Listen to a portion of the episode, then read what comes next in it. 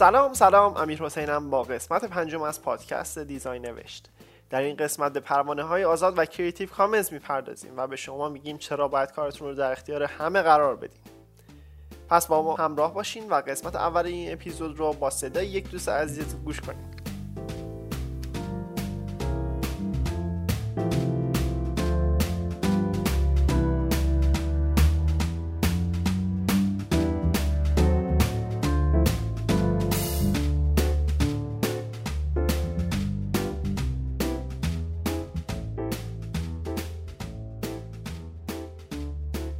سلام جادی هستم از وبلاگ جادی dot net و احساس کردم یه تیکه مهمی رو می‌تونم یادآوری کنم از تاریخ. اتفاقی که افتاد این بود که شرکتی بود به اسم Netscape که browser ش رو داشت و حوالی سال دقیقا دهه 90 به طور خاص سال 96 اینا بسیار بسیار بسیار browser ش مهم بود. اصلا اون موقع وقتی از وب حرف می‌زدیم داشتیم از Netscape حرف می‌زدیم. بیشتر از 80 درصد سهام بازار رو داشت. بعد ویندوز اومد ویندوز های مدرن تر اومدن ویندوز 95 اومده بود ویندوز 98 اومد. با فارسی ساز پارسا اومد و ویندوز IE رو توی خودش داشت. در نتیجه آدما شروع کردن استفاده از IE به عنوان browser اصلیشون. و تقریبا 2002 بود که هیچ اثری از Netscape نمونده بود. این شرکت دوست داشت زنده بمونه. هیچ راهی نداشت browser ش از بین رفته بود تقریبا. کاری که کرد این بود که تصمیم گرفت browser ش رو تحت عنوان یک license open source و آزاد منتشر کنه. ایدهش این بود که من یه پروژه شروع می‌کنم به اسم Mozilla. احتمالا اسمش رو شنیدین. browser رو open source می‌کنم. چون open source مردم شروع می‌کنن بهش contribute کردن و خیلی زود می‌تونم دوباره بازار رو دستم بگیرم. قدرت free software و open source اونجا دیده شد. اون زمان پروژه Mozilla رفت به سمت اینی که یه مجموعه نرم افزار مشهور درست کرد که اون زمان خیلی آدما دوستش داشتن ولی هنوز بین غیر حرفه‌ای‌ها مشهور نشده بود. به اسم Mozilla Application Suite یا suit که مجموعه بزرگی بود از برنامه های مختلف کار با اینترنت. یه اپلیکیشن خیلی سنگین. آدما دوستش نداشتن. ولی چون پروژه open source بود برای اینکه اینو کرده بود یک نرم افزار آزاد که همه می‌تونن بهش contribute کنن با یک license آزاد. مردم شروع کردن تو رأیگیری ها شکلی که دوست داشتن عوضش کردن و در نهایت تصمیم گرفته شد که این پروژه به تیکه های خیلی مختلفی شکسته بشه و هر تیکش به عنوان یه پروژه جدا بره که مشهورتریناش Firefox و Thunderbird ه و خب یکی دو سال هم نگذشت که اصولا اصلا Mozilla تبدیل شد به چیزی به اسم بنیاد Mozilla. در واقع به عنوان یک پروژه توی Netscape اومد بیرون. تجربه تاریخی خیلی جذابش این بود که تقریبا اولین ما میگیم flagship اولین کشتی پیشرو اولین پیشتاز نرم افزارهای آزاد و open source بود که نشون داد اگه ما این source رو باز کنیم اجازه بدیم آدما بیان توش مشارکت کنن میشه چیز بهتری ساخت. از اینی که ما توی شرکت بشینیم فکر کنیم مردم چی دوست دارن. خب کدو بهشون بدیم بگیم هر کاری دوست داریم بکنیم. این شد که Firefox با کشف کردن مفهومی تحت عنوان tab. لازم نبود 20 تا پنجره باز کنیم که بتونیم بریم به 20 تا سایت. یه پنجره باز می‌کردیم 20 تا tab باز می‌کردیم. شد در واقع یک چیز بسیار متفاوت که مردم می‌گفتن این دقیقا همونه که ما می‌خوایم.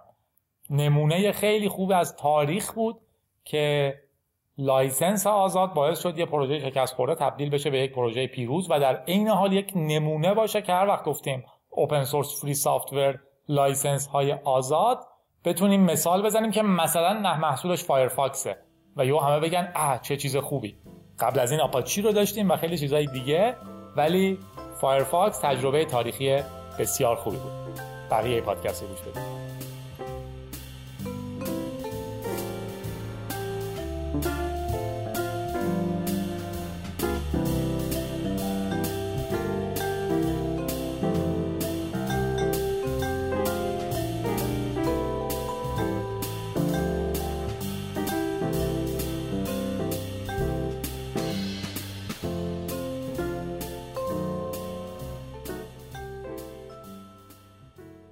با تشکر از جدی از توضیحاتش اما پروانه های آزاد چی هن؟ ویکیپدیا میگه محتوای آزاد یا اطلاعات آزاد هر کار عملی، هنری یا کارهای خلاقانه دیگر است که محدودیت قانونی چشمگیری بر آزادی افراد در کاربرد، توضیح، تغییر و توضیح کارهای منتج شده از محتوای اصلی نداشته باشد. خب حالا من می‌خوام بهتون پیشنهاد بکنم که کاراتون رو در اختیار همه قرار بدین. اما این چه سودی برای شما داره؟ اول از همه اینکه شما یک پروژه شکست خورده رو ممکنه پیروزش کنین. مثل داستانی که جادی الان گفتش. همینطور می‌تونین پروژهتون رو با استفاده از ایده جمعی خرد جمعی و کمک بقیه تکمیل ترش کنین و به یک جایی برسونین و فقط فراتر از تصوراتتون ببرین همینطور می‌تونین ایدهتون رو در اختیار قشر گسترده تری از جامعه بذارین. دیگه فقط مختص یک عده خاصی نیستش. شما می‌تونین تاثیر خیلی بیشتری روی جامعه اطرافتون بذارین. و با همه اینا به اینجا می‌رسیم که شما اعتباری بیشتر از اون چیزی که در توانتون بوده به دست میارین. اما در دنیای معماری همین محتوای آزاد طرفداری زیادی داره. یکی از پروژه‌هایی که با این شیوه هدایت میشه پروژه ویکی هاوسه پروژه ویکی هاوس با استفاده از اسکچاپ یک پلاگینی که خودشون طراحی کردن و دستگاه های CNC به شما این توان رو میده که با استفاده از این دستگاه ها و این نرم افزارها شما موفق, موفق بشین تا یک خونه رو خودتون بسازین. و همه قطعاتش از طریق دستگاه CNC تامین میشه. این پروژه کاملا آزاده و پیشرفت خیلی خوبی داشته و از سال 2011 شروع به کار کرده. همینطور همونطوری که در پادکست قبلی صحبت کردیم Architecture for Humanity هم با همین موضوع و مطرح کردن کانسپت Open Source Architecture وارد دنیای محتوای آزاد شده و در این مدت زمان کمک های خیلی زیادی به افراد مختلفی کرده.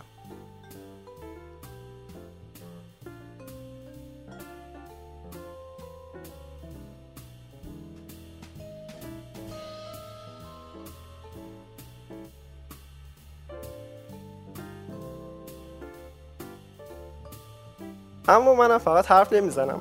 اگر نمی‌دونین وبلاگ منم با تمام عکساش فونتش محتواش همینطور پادکست و آهنگای پس زمینش از همین پروانه Creative Commons ه که پروانه Creative Commons یک نوع از پروانه های آزاده که محبوبیت خیلی زیادی هم در بین معماران و designer ها داره. پس اگه خواستین دفعه بعدی چیزی از وبلاگم رو کپی کنین دانلود کنین منتشر کنین و تغییر بدین دعاهای من پشتتونه. در آخر هم ازتون می‌خوام که اگه دفعه بعد که پروژه‌تون رو تکمیل کردین در اختیار بقیه قرارش بدین.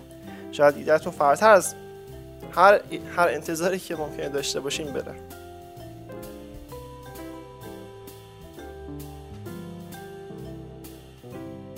به پایان این قسمت رسیدیم. امیدوارم شما رو آزادتر از قبل ببینم. منتظر قسمت بعدی پادکستمون با موضوع ابرخشت. در جمعه بعدی باشیم فعلا خدافظ